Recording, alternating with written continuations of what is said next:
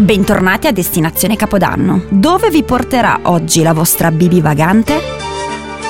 A Budapest, la Parigi dell'Est. Come di consueto, partiamo su dove dormire. Iniziamo a dire che tra Buda e Pest dovete dirigervi decisamente a Pest. Buda è una zona certamente da visitare, ma non certo attrattiva dal punto di vista dei servizi al turista e alle 7 della sera si spengono le luci. A Pest si può dormire un po' ovunque, a patto che si rimanga vicino al centro. E la domanda nasce spontanea. E quale sarebbe il centro di Pest? Ve lo dico io, Vorosmarter e Lavazzi Uzza. Tre giorni possono bastare per scoprire la capitale ungherese. Dalla Budapest romana a quella medievale con il castello di Buda, passando per un giorno sul Danubio e un bel viaggio nel tempo nelle stazioni della metro, ancora ferme a 130 anni fa. Per gli amanti dei musei, imperdibile è quello delle belle arti, dove si conservano opere di eccezionale ricchezza. Giotto, Raffaello, Tiziano, Renoir, Monet, Manet e mi fermo qui, andate a scoprire il resto. Comunque, se Buda è la parte antica e nobile di Budapest, Peste invece è il cuore moderno e innovativo, irrequieta e disordinata.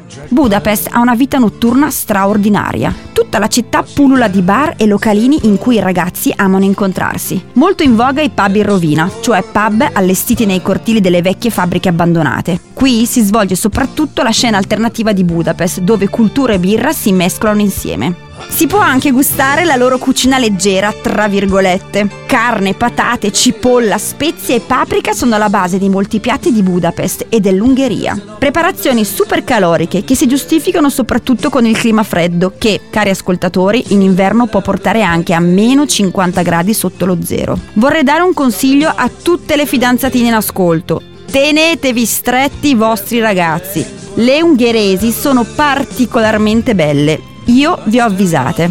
Ma passiamo al capodanno. Generalmente in piazza Voro Smarty posizionano un maxi schermo e movimentano la serata con musica dal vivo e fuochi d'artificio. Al centro della piazza, inoltre, c'è una statua che viene ricoperta con dei palloni gonfiabili per evitare danni dal tradizionale lancio delle bottiglie vuote contro la statua stessa. E per i single più nottambuli non farete fatica a trovare qualche locale dove scatenarvi. Buon divertimento al prossimo appuntamento di Destinazione Capodanno.